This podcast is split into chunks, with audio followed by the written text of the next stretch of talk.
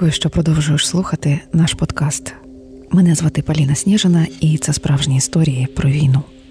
Сьогодні, як і обіцяла, продовжимо слухати історію Дениса Суханова, молодого підприємця, волонтера, громадського активіста, котрий проїхав до Запоріжжя з Херсона. В перші місяці війни після окупації херсонці намагалися самостійно виїхати за межі міста на підконтрольну Україні територію, але багато людей гинуло, так і не доїхавши. Офіційних зелених коридорів тоді не було. Саме тому Денис не наважувався вивезти свою родину, але, врешті-решт, вони не витримали психологічного тиску і ризикнули. Чоловік мав надію вивезти колишню дружину і дітей та повернутися назад. Звичайно, я вивіз родину 30 квітня. В мене вдома залишилася моя собака. Я тоді на той момент думав, що я повернуся за один день. Ну, туди назад зганяю. На той момент вже е, це вже був другий пункт. Це навіть пунктом не можна назвати. Да? Просто там був блокпост, через який можна було проїхати е, в сторону Снігурівки. І через Снігурівку виїхати е, далі на підконтрольну територію. На той момент вже не пропускали. Там були черги 300, 400, 500 машин. Ну, от, от, от так. Тобто це були вже величезні черги. Коли ми поверталися, нас пропустили, тому що ми були ніби Червоний Хрест. Тому що росіяни, в принципі, не визнають, що ви Червоний Хрест. Ну, тобто в мене, в моїх друзів, е, посвідчення волонтера Червоного Христа. Е, це я маю на увазі е, Міжнародний комітет Червоного Христа, Херсонська обласна організація, тобто все офіційно. А росіянам пофіг. Ті буряти, котрі стояли на тому блокпості, передостанньому, так би мовити, тому блокпості, через який не пускали далі.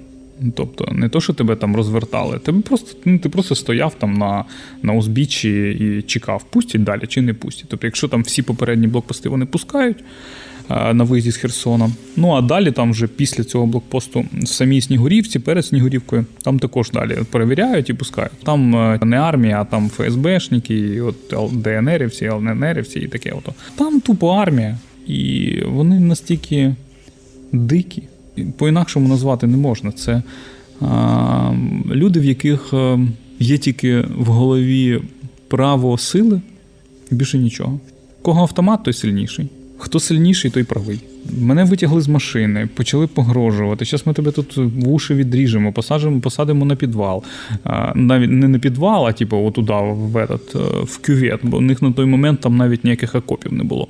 Ну, це десь кілометрів 15 ще від лінії фронту, і ну, туди не долітало там нічого на той момент. Знаєте як? Ну ну обіз'яна з гранатою, ну інакше не не назвеш. У мене в машині сидить там дочка, там моя колишня дружина, да, вони там за цим цим спостерігають. Ну, Звичайно, нервуються. Ну, Це моральні тортури. Але це типу фігня насправді в порівнянні з тим, що відбувалося там з моїми друзями, да, і коли вони там хтось із них потрапляв на підвал, і когось били. Одна з людей, яка була зі мною тоді в тому каравані, коли ми їхали в Миколаїв через Снігурівку, він пропав і його немає досі. Тобто я точно знаю, що його забрали військові, але вже ну, не, не тоді, значно пізніше снився мені нещодавно. Моторошно чути такі історії. Хочеться заплющити очі на декілька секунд, потім розплющити їх і зрозуміти, що це був сон. Але це відбувається насправді. Окупанти викрадали людей просто посеред вулиці та вивозили у невідомому напрямку. Про долю багатьох українців і досі ніхто нічого не знає. З Миколаєва родина Дениса поїхала Блаблакаром до Одеси, а сам чоловік завантажив машину медикаментами з Червоного Христа і поїхав назад до Херсона. Але перед першим російським блокпостом колону зупинили і не пропустили далі. Я точно знаю, що вони пропускали там людей там з ковбасою. Ну, Машина повна там якогось там місних виробів, але там щось десь якісь там ящик їм дадуть. Ну, тобто це взагалі, знаєте, така була дріб'язковість, да? що там ящик ковбаси. Що їм пожрати не вистачало, чи що? А ліки пропустити. Вони знали, що ми Червоний Хрест. Ми ж до них підходили, ми все повідомляли, показували, у нас всі машини позначені цими наліпками. ніякої реакції взагалі, ну, типу, як до цивільних. Ну, але наші нас пропустили назад. Ми доїхали до баштанки. Перед баштанкою зупинилися. Годину, напевно, ми чекали світла, бо розуміли, що ну нам сказали вимкнути фари, вимкнути телефони, нічого не вмикати, сидіти просто тихо, бо може бути обстріл в будь-який момент. А десь годину, напевно, ми прочекали, коли приїхала поліцейська машина, і вона нас ескортувала далі вже до будинку молитви. Ми там переночували. І наступного ранку знову поїхали. Приїхали туди, знову в Снігурівку, і десь, напевно, о 16 й годині тільки нас пропустили. Тільки нас. Нікого з цивільних не пустили. І оце вже був е, той момент, коли вже вони е, шманали все. Ну, тобто, коли ми виїжджали, навіть не було такої жорсткої перевірки. А тут перевіряли кожну коробку, кожен карман там в моєму рюкзаку, бардачок, там заглядали під. Е, ну, уявіть собі, машина повна. А це 1 травня на вулиці Багнюка. І ми виставляли оці речі прямо в багнюку. Ну, прям прям реально на дорозі, от знаєте, як от слякать. Це таке. І е, Розрізали кожну коробку, там, дивилися, що всередині, е, дивилися в багажнику там під цей половик, ну, документи, телефон дивилися, подивилися, подивилися. Це були ФСБшники, це ну, явно не, е, не військові. І в телефоні, коли вже там фотки подивився, каже: Ти що, волонтер? Я говорю, ну так. А на той момент я не знав, як відповідати, бо було незрозуміло, бо казали, що вони волонтерів також. Е, ну тобто, не те, що казали, а були свідчення, що вони волонтерів е, теж там забирають. Ну тобто було незрозуміло, що відповідати. Ну да. І так, кожен блокпост, шлях додому був тривалим і важким. Але Денис Суханов разом з іншими волонтерами таки здолав його. Ще майже чотири місяці він пробув у Херсоні і у вересні вирішив виїжджати сам, адже міг потрапити під російську мобілізацію. Сидіти десь з лопатою в чужому окопі і бути ворогом своєї країни я не хотів. Це знаєте, як це було таке дуже думай медленно, рішай швидко. От, от примірно так. Тобто я ж е, довго думав над тим, взагалі виїжджати, не виїжджати. Що має відбутись, коли я прийму рішення відбу... виїхати? Коли була оця там промова о тому, що ми приєднаємо по результатам референдуму Херсонську область і Запорізьку область, ЛНР, ДНР до Росії. І тоді, що то вони прийняли, їх дума прийняла закони про про підвищення відповідальності про ухилення від мобілізації. І тоді зрозумів, що ну, типу, все, треба робити ноги срочно. А в той момент я під'їхав, подивився, бачу, що вже десь машин 150 стоїть на переправі. А 150 машин для переправи це дуже багато. За день переправлялося там 60, 70, 80 машин. Тому що черга це одне, а є ще поза чергою. І поза чергою вони пропускають. Оце, знаєте, це те, що я вам казав про ковбасу, про дріб'язковість. Це те саме. Ну, Тобто, це те саме відбувається і там. Тобто вони беруть якісь хабарі. Російські військові на переправі погрожували Денису навіть застрелити його собаку, якщо він звідти не піде. Тому чоловік почав шукати інші варіанти. Денис знайшов приватного перевізника через переправу і зрозумів, що це останній його шанс виїхати. Він знову зайняв чергу, яка тривала півтори доби, і лише на наступний день йому вдалося виїхати з Херсона. На той момент, е, якщо, наприклад, до оголошення референдуму 18 е, вересня можна було виїхати за один день з Херсону, то я їхав 4 дні. Не тільки я з друзями ми їхали 4 дні. А всі ті люди, котрі приїхали після нас, десь після обіду, 27 наприклад, вересня, то вони вже не виїхали. Вони вже чекали там ну, два тижні, три тижні, чотири тижні, місяць. Після переправи Денис поїхав у бік Васильівки. Головне було встигнути доїхати до початку комендантської години. Я приїхав в Кам'янку-Дніпровську, заїжджаю там десь в якийсь магазин, кажу, де переночувати. Вони кажуть, ти нема де переночувати, бо тут нічого не працює зараз. А готель той працює, та ні, не працює. А це вже там Коли доїхав до Кам'янки-Дніпровської, вже майже 9, там без 10 9. Вже комендантська година, вже пересуватися містом не можна. І я тоді розумію, що треба просто десь кудись ну, до когось проситися. Зупинився біля першого попавшогося будинку, де горіло світло, постукав, посигналив. Людина така, типу, відчиняє вікно. І знаєте, хто там?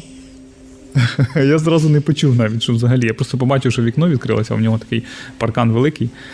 Кажу, вийдіть до мене, я я, я вас не слышу, выйдите ко мне. Ну, на русском языке, потому что так, щоб, щоб мало, не знаєш, на кого наткнешся. Ой, Хоча я і на цих блокпостах там вважав, бажав їм а, гарної ночі українською мовою, вони, звісно, там посміхалися з мене. ну таке. Так от е, він, коротше, виходить, цей господар будинку, і такий спереляканий, каже: Я думав, що це вже за мною прийшли. Ну, комендантська година, 9 година, в цей момент вже ніхто по вулиці не присувається. А їде нікого нема реально, місто порожнє. Е, Він, коротше, відкриває, починаємо якось розмовляти. Він е, каже: ну, типу, комендантська година, як це вас взагалі не забрали в комендатуру? Вас могли вже десь зупинити і все. А ми приїхали вже майже всю Кам'янку Дніпровську. Ну, тобто, реально там весь центр приїхав вже на виїзді. Коротше, він зголосився нас залишити. Ми в нього переночували з собакою моєю, вона була в мене ж багажнику. Я її вивіз, ну, вивів, прив'язав, переночували. Ну і з самого ранку поїхали вже в Васильівку з Кам'янки-Дніпровської, там поруч, там вже не так далеко.